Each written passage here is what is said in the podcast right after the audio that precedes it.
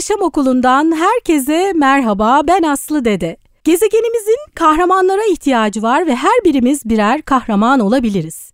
Peki ama nasıl? İşte bu sorunun cevabını arıyoruz Sürdürülebilir Yaşam Okulu'nda. Konuklarımız bize yol gösteriyor, harekete geçmemiz için bize esin kaynağı oluyorlar. Tüm canlılarla birlikte dünyada yaşamın sağlıkla sürmesi için Birleşmiş Milletler 17 tane küresel amaç belirledi. Bu amaçlar Sürdürülebilir Yaşam Okulu'nda bize rehberlik ediyor, yolumuzu aydınlatıyor. Bugün yine çok çok değerli bir konuğum var. Sürdürülebilir Mobilite İnisiyatifi kurucu başkanı, otomotiv sektöründe 40 yıla yakın deneyimi olan eski Renault Grup Türkiye CEO'su Sayın Hakan Doğu bugün konuğumuz. Hoş geldiniz efendim. Hoş bulduk, teşekkür ederim. Hakan Bey, e, benim bütün konuklarıma sorduğum ilk soru bu artık böyle geleneksel oldu. Bunu özellikle soruyoruz çünkü sürdürülebilirlik kavramı son dönemde sık sık kullanılan bir kavram oldu. E, her konuğum kendi bakışından sürdürülebilirliği nasıl tanımlıyor merak ediyorum ve soruyorum. Sizin için sürdürülebilirlik ne demek? E, sürdürülebilirlik her şeyden önce insanın bu dünyada gezegende yaşayan bir varlık olaraktan bakmamız gerekiyor. Bu bakış açısında da dünyada bir ekosistem var. Bütün canlıların yaşadığı bir ekosistem var. Ve bütün canlılar bu ekosistemin içerisinde yaşarken kendince bir takım dengeleri var ve hiçbiri insan dışında bu dengeyi bozmuyor. Dolayısıyla benim sürdürülebilirlik anlayışım insanın da dahil olduğu bu e, gezegenimizdeki ekosistemde gezegenimizin ekosistemini bozmadan ona zarar vermeden yaşamanın yolu diye değerlendiriyorum. Evet. Peki sürdürülebilir mobilite deyince ne anlayalım? Şimdi mobilite demek hareketlik olarak Türkçe'ye tercüme edebiliriz. Türkçe'de mobilite olarak geçti. Güzel bir kavram. İnsanların bir yerden bir yere gitmesi veya eşyaların bir yerden bir yere gitmesi olarak algılayabiliriz. Sonuçta insan olarak alırsak insanın bir yerden bir yere gitmesi için en azından sokağa çıktığı zaman ayağında bir çift ayakkabı ihtiyacı var. Mobilite böyle başlıyor. Ondan sonra çok çeşitli yöntemleri var. İşte skutura binebilirsiniz, bisiklete binebilirsiniz, otobüse binebilirsiniz, dolmuşa binebilirsiniz, taksiye binebilirsiniz. Kendi aracınız vardır ona binebilirsiniz. Daha uzağa gidiyorsanız uçağa binebilirsiniz. Gemiye binebilirsiniz vesaire vesaire. Bütün bunların hepsinde değişik seviyelerde karbon emisyonları var. Bu karbon emisyonlarında en sıfır olan tabii ki insanın e, herhangi bir araç kullanmadan ya bir bisiklet ya da işte kendisi yürüyerek gitmesi. Daha sonra hangi aracı kullanıyorsa onunla ilgili bir takım karbon ayak izleri var. Dolayısıyla her bireyin Büyük Atatürk'ün demiş olduğu gibi attı müdafaa yoktur, sattı müdafaa vardır. Her bireyin kendi çapında dünyadaki karbon emisyonuna katkı sağlamak için bu tip faktörleri gözetmesi gerekiyor. Yani en basit deyimle özellikle gençler arasında çok popüler. Çocuk evde oturuyor. Yan sokaktaki hamburgerciye hamburger sipariş verdiği zaman onu getiren kurye de bir karbondioksit emisyonu yaratıyor. Veya siz markete gidip muz aldığınızda işte Anamur'dan Türkiye'den gelen muzla Brezilya'dan gelen muz arasında çok ciddi bir karbon emisyonu olduğunu bilmeniz lazım. Çünkü Brezilya'dan gelen e, bir şekilde gemiyle geliyor. Bütün bu açılardan bir takım farkındalıkları yaratmamız gerekiyor. Bu farkındalıkları yaratırken de kafamızdaki dem, tek temel düşünce karbon emisyonu nasıl azaltırım, nasıl karbon emisyonu e, daha da azaltmış şekillerde kendimi bir yerden bir yere götürürüm veya aldığım bir şeyin e, satın aldığım bir şeyin karbon emisyonunun en az olanını nasıl alabilirim diye bir düşünce oluşturmamız gerekiyor. Dolayısıyla sürdürülebilir mobilite derken hem eşyalar hem insanlar çerçevesinden baktığım açı benim bu. Evet çok çok güzel tanımladınız. Çok teşekkür ediyorum. E şimdi bundan sonra soracağım sorularla aslında adım adım Sürdürülebilir Mobilite İnisiyatifinin kuruluşuna doğru e, gideceğiz. Şunu sormak istiyorum size. Bugünün şehirleri hangi sorunlarla karşı karşıya sizce? Türkiye'deki şehirleri ele alırsak özellikle tabii Türk Türkiye'de böyle değil. Dünyanın bazı ülkelerinde şehirlerdeki nüfus çok yüksek değil. Çünkü nüfus daha geniş bir şekilde köylere, küçük kentlere yayılmış. Bir kısmında da şehirlerde inanılmaz derecede yoğun nüfuslar yaşıyoruz. Şimdi bunun için Asya'daki dev mega şehirleri ele alırsak 20-25 milyon nüfuslu Çin'deki şehirler veya İstanbul'u ele alırsak 15 ila 20 milyon arasında olduğu düşünülen kimsenin nüfusunu tam bilmediği bir şehir. E, Fransa'yı ele alırsak Paris gene Fransa'da her şeyin yürüdüğü tek şehir. Geri kalanlarında bir şey yok. Ama bir Almanya'yı ele alırsak mesela en büyük şehir 3 milyon halkın büyük bir çoğunluğu da şehir dışındaki küçük köylerde veya küçük kasabalarda yaşıyor. Yani bugünün dünyasında gördük ki e, büyük şehirlerin sürdürülebilir olması çok zor. Çünkü çok büyükler. Bu çerçevede inanılmaz derecede yoğun bir trafik yaşanıyor. İnsanlar bir yerden bir yere giderken korkunç zamanlar kaybediyor. Düşünün ki İstanbul gibi bir şehirde dünyada trafiği en kötü şehirlerden bir tanesi. Neredeyse Paris'e göre %80 daha kötü bir trafiği var. Berlin'e göre %120 daha kötü bir trafiği var. En az günde 2 saatiniz eğer yolda geçiyorsa hayatınızdan günde 2 saati harcıyorsunuz demektir. Bu harcadığınız 2 saati toplayıp 365 ile çarptığınızda hayatınızda inanılmaz derecede gereksiz zamanları sokakta yolda geçiriyorsunuz demektir. Öbür taraftan bir yerden bir yere giderken içten yanmalı motorlarla e, ulaşım sağladığınız zaman yani bir otomobil, elektrikli olmayan bir otomobil veya otobüs veya gemi bunların hepsinin aynı şekilde şehrin havasını kirleten ciddi faktörler olduğunu söyleyebiliriz. Bugün İstanbul gibi bir şehre bakarsak şehrin içinden gemiler geçiyor. Dünyanın en yoğun havalimanlarından birine sahip. 15 milyon tane insan var. Milyonlarca araba var. İnsanlar yüzlerce saat trafikte, binlerce saat trafikte zaman kaybediyor yılda. Ve inanılmaz derecede kirli bir hava soruyor. Kirli hava özellikle çok enteresan burada. Yavaş yavaş öldüren bir zehir. Hemen size etki yapmıyor.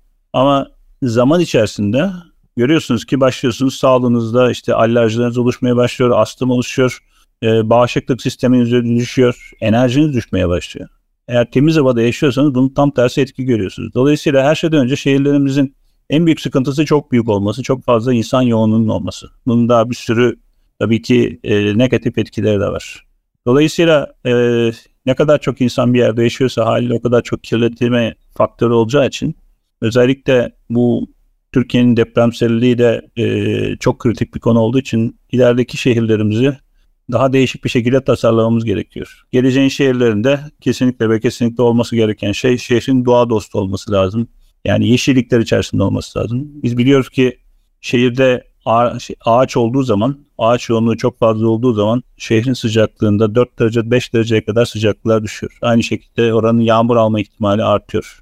Maalesef Türkiye'deki şehirlerde şu anda mezarlıklar dışında pek yeşil alan kalmadı. Şehrin çeperlerinde var. Dolayısıyla şehrin havası e, ısınıyor ve gidecek bir yer bulmuyor. Rüzgar kesiliyor. Bu çerçevede şehir dizaynımız tamamen yanlış. Önümüzdeki dönemde yapacağımız yeni şehirlerimizi ya da şehirlerimizi yenilerken tamamen çevre dostu olmasına önem göstermek ve küresel ısınmanın gerçekleri çerçevesinde şehirlerimizi yapılandırmamız gerekiyor. Bu tabi sadece devletin, belediyelerin yapacağı bir şey değil, insanların talep etmesiyle olacak bir şey. İnsanlar her yerden bir yerden bir yere giderken illa arabamla gideceğim diye tutturmayacak. Gerektiği takdirde toplu taşıma araçlarını kullanacaklar. Mesela yine İstanbul'dan örnek vermek gerekirse Batı şehirlerinde Bağdat Caddesi'nin gibi şehirde trafik olmaz veya çok limitli olur. Ortası yemyeşil olur. Bir tane tramvay geçer. ileri geri gider. Yani İstiklal Caddesi gibidir. Ee, İstiklal Caddesi'nin çimli halini düşünün. Bu tip yerler yaratmamız gerekiyor. Bu yarattığımız yerlerle birlikte insanların bu yeni hayat koşullarına göre kendini adapte etmesi gerekiyor. Olmaz olmaz demeyeceğiz. Bakacağız. Batı'da zaten bunun çok güzel örnekleri var bu yeşil şehirlerin, yeşil e, trafiğe kapalı alanların. Bunları ciddi bir şekilde planlamamız gerekiyor. Bugünden yarına yapacak çok iş var. Bunda da tabii her şeyden önce e, belediyelere ve belediye başkanlarına sorumluluk düşüyor. Çok güzel söylediniz. İyi ki mezarlıklar var diyoruz bazen. e, ve e, batıya baktığımızda özellikle şehirlerin kendi kendini e, besleyebilecek tarım arazilerinin de yoğunlukta olduğunu görüyoruz. Dolayısıyla orada biraz ev bulmak da batıdaki şehirlerde zor. Çünkü o yeşil alandan vazgeçmiyorlar konut sorununu çözmek için. Başka yöntemlerle sanırım çözüyorlar. Dolayısıyla gerçekten yeşil alan e, bizim için, şehirler için çok çok değerli. Şeyi de çok güzel söylediniz. Sizi dinlerken şu aklıma geldi. Tıpkı gıdalarımızdaki pestisitler gibi e, tarım ilacı deniyor ama aslında zehirler gibi onlar da bizi aslında farkına varmadan yavaş yavaş zehirliyor. E, aslında hava kirliliği ile siz anlatınca onun arasındaki benzerliği düşündüm. Şimdi hava kirletici kaynakları ve çözüm önerilerine yönelik biraz daha konuşabilir miyiz? Bir şeyler söyleyebilir miyiz? Yani kirletici kaynaklar neler ve neler yapılabilir çözüm önerisi olarak? Şimdi kirletici kaynaklardan en önemlisi içten yanmalı motorlarla çalışan araçlar. Bugün Türkiye'deki şehirlerin yoğunlukları çok fazla. Trafik inanılmaz kötü. Ben hiç unutmuyorum. İlk defa üniversiteye başladığımda Zincirlikuyu 1983 yılında geçilmesi çok zor bir noktaydı. Daha sonra Zincirlikuyu'nun ötesine Büyükdere Caddesi'ne onlarca büyük binalar inşa edildi. Alışveriş merkezleri vesaire şudur budur. Hala inşa edilmeye devam ediyor. Hala oranın trafiği kötü. Veya işte Taksim tarafına giderseniz aynı şekilde. Diğer bütün Türkiye'deki şehirlerin özellikle şehir merkezlerine gittiğinizde Avrupa'da da aynı. E siz oradaki binaları yıkamayacağınıza göre ne yapmanız lazım? Trafiği daha iyi rahatlatmak için. Her şeyden önce araçları yasaklayıp buradaki araçları tamamen elektrikli veya hidrojen şeklinde hidrojen yakıtı kullanan araçlara çevirmemiz gerekiyor. Bunlar sıfır emisyonlu araçlar. Bu sıfır emisyonlu araçlarla çok ciddi bir şekilde e, içerideki hava kirliliğini azaltabiliriz. İstanbul e, özelinde bakarsak İstanbul'un Boğaz hattı, Kadıköy, Ataköy o civarlara doğru baktığımızda ciddi bir rüzgar koridoru var ama diğer yerlerinde rüzgar koridoru yok. Bunu görüyorsunuz. Rüzgarın olmadığı günlerde de bütün Marmara'nın üzerinin sapsarı bir kirlilik tabakası hep kaplandığını görüyoruz. Şu anda çok şanslıyız. İstanbul özelinde baktığımızda rüzgarlı bir şehir. Türkiye rüzgar açısından çok zengin bir ülke. Batıdaki özellikle şehirlerin hepsinde rüzgar koridorları var. Ancak küresel ısınmayla bu rüzgarlı günlerin azaldığını görüyoruz. O zaman rüzgar olmayınca bir çıkın bakın. Özellikle denizin üzerinde bir polarize gözlükten bakın. İnanılmaz derecede kirli olduğunu görüyorsunuz. Ve burada ilk hedefimiz her şeyden önce şehir içindeki trafiğin yoğunluğunu azaltmak. Daha ziyade paylaşımcı yeni ekonomide e, kendine yer bulmaya başlayan paylaşımlı araçlarla, küçük elektrikli araçlarla şehir içini sadece bunlardan oluşturmak. Bunu yaptığımız gün bu işin şu andaki problemin %70'ini 80'ini çözmüş olacağız. Ondan sonra tabii aynı şekilde e, Boğaz'dan her sene binlerce gemi geçiyor. Gemiler de dünyada çok aşırı derecede kirliliğe katkıda bulunan e, araçlar.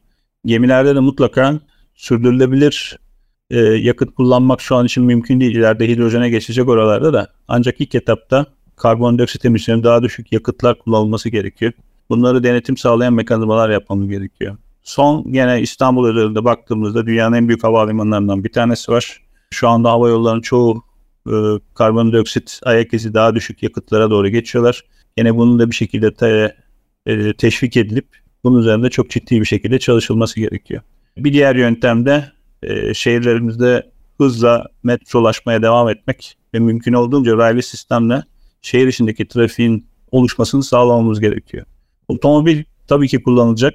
Ben de otomotiv sektörüne 36 yılına başlatmış bir insan olaraktan ama bu yoğunlukta otomobil kullanmanın ne otomobil sektörüne ne de insanlara faydası var. Otomobili daha ziyade şehirler arası yollarda, şehrin dışındaki daha e, ulaşımı zor olan yerlere gittiğimizde kullanmak zorundayız. Dolayısıyla kendi alışkanlıklarımızı değiştirmek zorundayız. Yani e, her şeyden önce şahısların bilinçlendirilmesi, şahısların mevcut yerel yönetimlere ve devletin e, hükümete taleplerini iletip bu konuda baskı uygulaması ve ondan sonra bunun gerçekleşmesini takip etmesi ile olan klasik bir demokratik süreci dinamiğini başlatmak zorundayız. Çünkü başka türlü özellikle küresel ısınmanın olduğu bu dünyada bunu elimine etmenin bir başka yolu yok. Peki Hakan Bey siz de yıllardır otomotiv sektöründesiniz. 36 yıl olmuş. E, otomotiv endüstrisi sürdürülebilir mobilite için nasıl çözümler sunabilir? Otomotiv endüstrisi yani bir iç mimar gibi düşünün. Siz evinizi nasıl döşemek istiyorsanız iç mimar size ona uygun çözümler öner. Eğer siz sürdürülebilir yaşamak istiyorsanız otomotiv endüstrisinin buna ait çözümleri var. Elektrikli araçlardan hidrojenli araçlara kadar. Bu dediğim gibi her şeyden önce insandan başlaması gereken bir şey. Bu da insanın bilinçlenmesiyle alakalı bir şey. Dolayısıyla otomotiv endüstrisi şu anda çok hızlı bir şekilde tarihinin en büyük transformasyonunu yaşıyor. Bu transformasyonda elektriğe mi gidelim, e, hidrojen yakıt hücreli araçlara mı gidelim, hidrojen yakıt olarak mı kullanalım, hibrit araçlarda mı kalalım gibi onlarca değişik soruyla karşı karşıya ve hepsine çok büyük para harcayaraktan bu sorunları çözmeye çalışıyor. Otomotiv dünyası tam şekilde mobilize olmuş diyebiliriz bu konuyu çözmek için. Çok çok güzel. Büyük bir dönüşüm yaşanıyor o zaman. Peki şehirlerin geleceğinin nasıl olacağı e, öngörülüyor? Gelecekte kentsel yaşam nasıl olacak sizce? Gelecekteki kentsel yaşamı en büyük belirleyecek iki faktör sürdürülebilirlik ve dijitalleşme. Biliyoruz ki dijitalleşme ile birlikte sürdürülebilirliğe çok büyük katkıda bulunabiliyoruz. Şeyimizi, e, her türlü faaliyetimizi çok daha efektif bir şekilde analiz edip ona uygun çok daha uygun çözümler geliştirebiliyoruz. Bugünkü sistemde her şey değişik bir takım e, klasik sistemler üzerine kurulmuş. Mesela ulaşım e, sistemlerimiz, otobüs hatlarımız, sürekli mesela bir trafik analizi yaparaktan e, mevcut toplu taşıma araçlarının daha dinamik bir modelleme yoluna gidebilir. Ben görüyorum şehirlerde yerin altında metro hattı var. Üzerinde onlarca otobüs yine bir trafik yaratıyor. Neden böyle oluyor bilmiyorum. Her şeyden önce bunun bir trafik analizini yapıp ihtiyacı uygun olaraktan bir şekilde e, toplu taşıma araçlarını yönlendirmek gerekiyor. Bunu dijitalleşme açısından örnek verdim. Öbür tarafta şehirlerin e, en büyük problemi şehirdeki insan yoğunluğunun çok fazla olması. Yani bugün İstanbul'daki mesela su oranı %30'un altına düştü. En son 2014'te %12-13'lere kadar düşmüş. Bu sene korkunç bir sıcak oldu ve giderek daha da önümüzdeki yıllarda iyi olmayacağını biliyoruz. Bu çerçevede bu nüfuslar buralara çok fazla. Bu nüfusların şehirlerden daha küçük şehirlere yönlendirilmesi ve o küçük şehirlerde insanların e, sürdürülebilir bir şekilde yaşaması gerekiyor. İstanbul'da 20 milyon kişinin yaşamasına gerek yok veya bu şekilde dev şehirleri kurmamıza gerek yok. Bu çerçevede daha küçük, daha sürdürülebilir şehirler yaratmamız gerekiyor. E, üçüncü aşaması ise tabii ki yeşil. Mümkün olduğunca yeşil olması lazım. Özellikle ağaçlar açısından ama mesela çim değil. Yani bir çim, e, çimin bir metrekaresi günde en az 15 litre su istiyor. Çim buranın bu coğrafyanın e, bitkisi değil. Eğer İngiltere'de bile yaşıyorsanız ki İngiltere'de bile artık her şey sararıyor. Sürekli yağmur yağan yerlerde çim olabilir. Ama parklara, bahçelere çim ekmek hiçbir alternatif değil. Çünkü elimizdeki su kaynakları bunlarla karşılayacak durumda değil. Bu çerçevede kendi coğrafyamıza uygun yeşilliklerden oluşan çözümler bulmamız gerekiyor. Ve bunu yaparken de elimizde bir sürü tarihsel veri var. Co- coğrafyadan öğrendiğimiz e, e, dersler var. Tüm bunları alt alta koyduğumuzda dijitalleşme ve sürdürülebilirliği e, ilk başta söylediğim gibi yani mevcut ekosisteme insanların yaşadığı ekosisteme e, doğanın ekosistemine zarar vermeyecek şekilde bir planlamaya geçmemiz gerekiyor. Bugün maalesef e, bütün bunların hiçbiri dikkate alınmıyor. Küresel ısınma çağı, çağındayız. Görüyorum yepyeni binalar yapılıyor. Tamamen camla kaplanmış. Camla kaplanan bina bir sürü yakıt çek şey çekiyor, güneş çekiyor. Güneş çekince ısınıyor. Sonra onu soğutmak için inanılmaz klimalar koyuyorsunuz. Bu klimaları çalıştırmak için elektrik üretiyorsunuz. Elektriği çoğunu zaten karbon veya doğal gazından ürettiğiniz için, şey, e, kömür veya doğal gazından ürettiğiniz için sonuçta gene bir küresel ısınmaya negatif katkıda bulunuyorsunuz. Demek ki ne yapmamız lazım? Şehirlerimizi özellikle mimarlarımızı eğitmemiz lazım ki onlar da bu yeni çağa uygun yeni mimar teknikler geliştirmeleri gerekiyor. Daha değişik e, yalıtım malzemeleriyle birlikte. Bu sayede geleceğin şehirlerini kurmakta mimarlardan başlamak üzere e, tabii ki her zaman bireyleri de işin merkezine kuraraktan dijitalleşmeyi ve sürdürülebilirliği ilk başta yaptığım tanım çerçevesinde tanımlarsak geleceği daha iyi planlayabiliriz. Evet Hakan Bey, e, Enerji Asya'nın e, genel müdürü Yüksel Bey konuğum olmuştu daha önceki podcastlerde. Aslında e, sizin de az önce dediğiniz gibi belediyelere de çok iş düşüyor. Belki öyle bir dönem olmalı ki e, biz ruhsat verirken e, bina kendi enerjisini en azından kendisinin ihtiyacı olduğu enerjiyi kendisi üretebilir halde belki olduğunda o ruhsatı vermeliyiz. Öyle bir dönem olmalı demişti. Kesinlikle. Değil mi? En azından binanın kendi enerjisini üretebilmesi lazım. Kesinlikle bu evet. mümkün şu andaki teknolojilerde. Sadece bunu mevcut kapitalistin finansal rasyolarıyla değil, yeni bir takım tanımlayacağımız finansal rasyolarla tanımlamamız gerekiyor. Evet. Şehirlerin İstanbul için aslında pandemiden sonra biraz uzaktan çalışma sisteminin de devreye girmesiyle birlikte e, aslında İstanbul'dan göç oldu ama İstanbul e, sürekli iki taraflı göç yani gidenler var ama gelenler de var. Dolayısıyla e, ama yine de en azından dijitalleşme ve uzaktan çalışma sistemi bize avantaj sunuyor. Bu da pandeminin olumlu ıı, taraflarından bir tanesi açıkçası. Peki şimdi sürdürülebilir e, mobilite inisiyatifine gelelim. Kimlerden oluşuyor, hangi amaçlarla ne zaman kurdunuz, bugüne kadar neler yaptınız ve neler hedefliyorsunuz merak ediyoruz.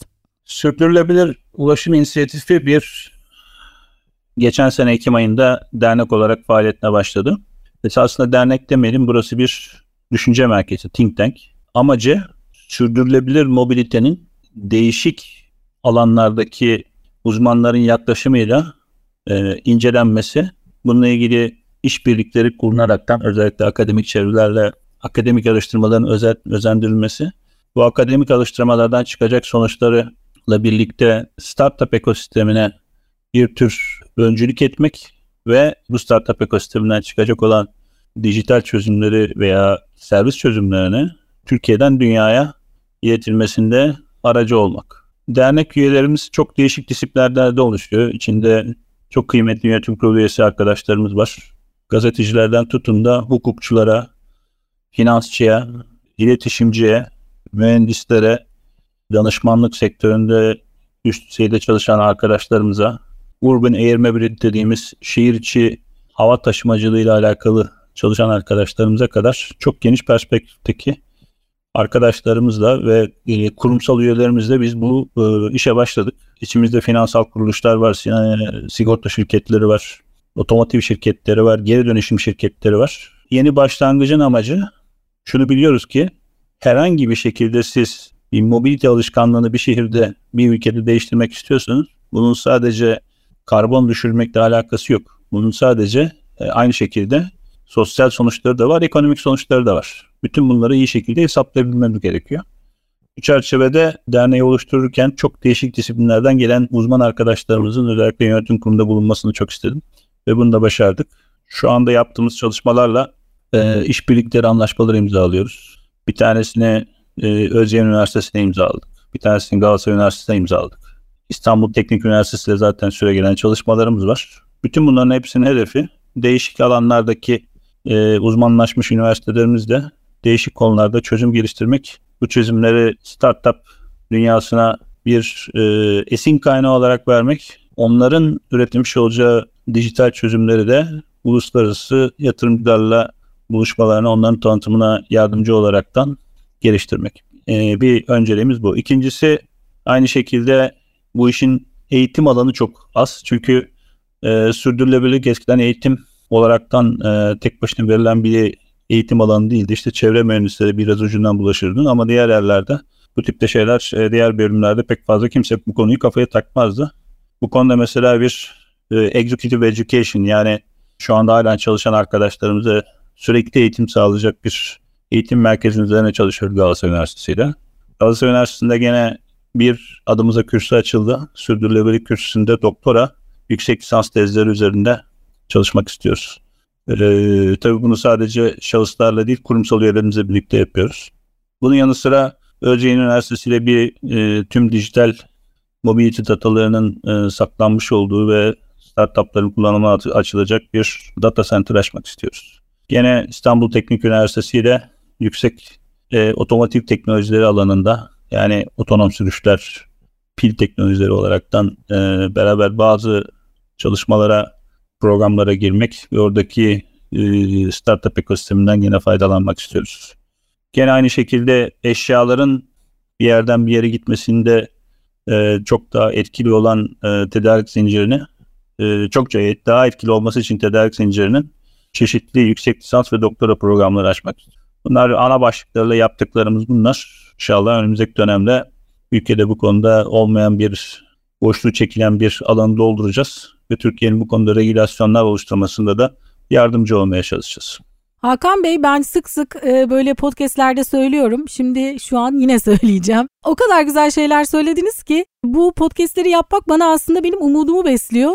Çünkü gerçekten bir tarafta birçok olumsuz şey olurken aslında e, cesurca hareketler görüyoruz ve böyle güzel şeyler de oluyor. Bu dediğiniz şeyler gerçekleşirse gerçekten gelecek daha güzel olacak gibi gözüküyor. E, ben bireysel olarak Aslı Dede olarak size teşekkür ediyorum. Teşekkür ederim sağ olun. Şimdi size biz de bu arada tabii sürdürülebilir yaşamın aslında bir kültür olması, e, bir sürdürülebilir yaşam kültürü oluşması e, düşüncesindeyiz. Biz de bununla ilgili çocuklara, gençlere ve yetişkinlere yönelik e, eğitimler vermeye çalışıyoruz ve e, bir sürdürülebilirlik kafasına geçmemiz gerektiğini düşünüyoruz açıkçası. Dolayısıyla yaptığınız çalışmalar gerçekten çok çok değerli. Özellikle eğitim kısmı çok çok önemli ve işin sadece çevresel tarafı değil, sosyal ve ekonomik tarafının da e, dikkate alınması oldukça değerli. Tekrar teşekkür ederim. Son olarak size şunu sormak istiyorum. Bütün konuklarıma soruyorum. Sürdürülebilirlikle ilgili bizi dinleyenler e, şöyle düşünmüş olabilir. Ne güzel şeyler söylüyorsunuz. Evet hani güzel şeyler de yapıyorsunuz. Ama siz kendi bireysel hayatın yaşamınızda değiştirdiğiniz yaşam alışkanlıklarınız var mı? Sürdürülebilirlik için siz bireysel olarak özel yaşamınızda neler yapıyorsunuz merak ediyoruz. Sürdürülebilirlik için özel yaşamımda yapmaya çalıştığım en önemli şey. Yani ben genelde zaten sürdürülebilir yaşamaya çalışan bir insanım her açıdan. Hayat stili olaraktan. Ama en büyük deneyimim tarım sektörüyle alakalı çalışmalarım. Özellikle küçük bir toprak parçam var orada değişik tarım ürünlerini üretmeye çalışıyorum. Ve orada kendime e, kurmuş olduğum bir ortamda %100 kendi kendine yeten bir insan ve aile besleyecek bir aileyi 4 kişilik, 5 kişilik, 6 kişilik bir aileyi besleyecek bir ekosistem yaratmaya çalışıyorum. Bunun modellemesini eğer başarabilirsem bir sürü insana esin kaynağı olabileceğimi düşünüyorum. Ama tabii bunu yapmanın da çok kolay olmadığını işte geçtiğimiz birkaç senedeki şeylerde gördük. Mesela bu sene olan inanılmaz sıcaklarla Kasım ayına kadar yediğimiz domateslerin Temmuz'un sonunda kuruduğunu gördük. Her sene her tarafın kavun karpuz dolarken 3-5 tane kavun ve karpuzların çıkmadığını bile gördük.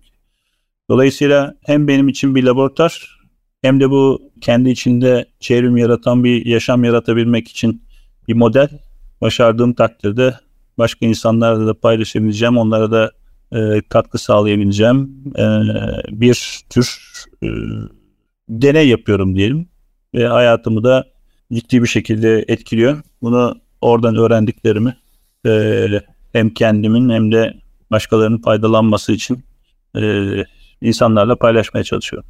Ne güzel söylediniz. Açıkçası ben de sizi dinlerken aslında ben de 2006 yılından beri e, yaklaşık 20 yıl olmuş organik tarım yapan pek çok çiftçi arkadaşım var.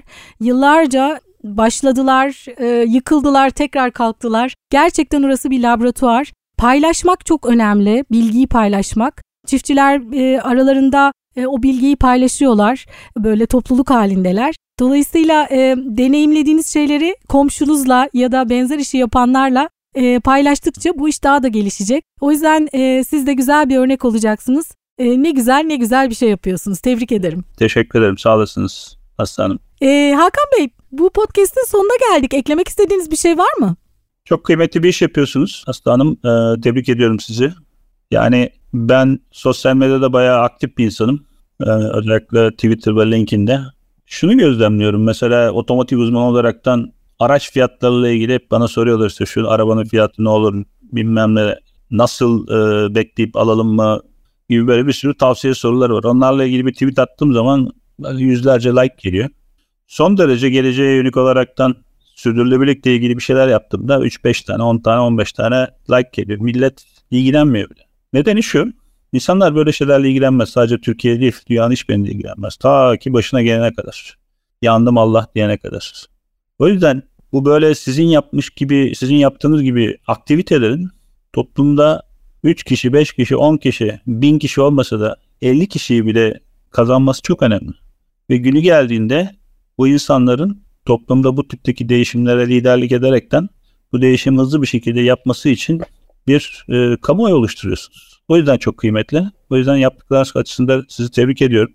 İnşallah önümüzdeki dönem ne kadar çok bu insan çok kadar çok insan bu işten bilinçlenirse sizin gibi aktivistlerin sayesinde eminim daha da hazırlıklı olacağız sıkıntılı günlere. Evet, çok teşekkür ediyorum. Biz de iyi örnekleri esinlendirici olması için paylaşmaya çalışıyoruz. Ama e, mutluyuz ki iş dünyası da aslında bunun önemini e, artık fark etti. E, sürdürülebilirlik raporları, entegre raporlar bunlar gündeme gelmeye başladı. Güzel haberler, daha da güzel haberler duyacağız. Tekrar teşekkürler. Teşekkür ederim. İyi günler dilerim. Evet bir bölümün daha sonuna geldik. Bize nasıl ulaşabilirsiniz? Sosyal medyadan Sürdürülebilir Yaşam Okulu yazarak ya da sürdürülebiliryaşamokulu.com adresinden bize ulaşmanız mümkün. Ben Aslı Dede bir sonraki bölümde buluşmak üzere demeden önce başta ne söylemiştik? Tüm canlılarla birlikte dünyada yaşamın sağlıkla sürmesi için gezegenimizin kahramanlara ihtiyacı var. Ve o kahraman sen olabilirsin. Harekete geç.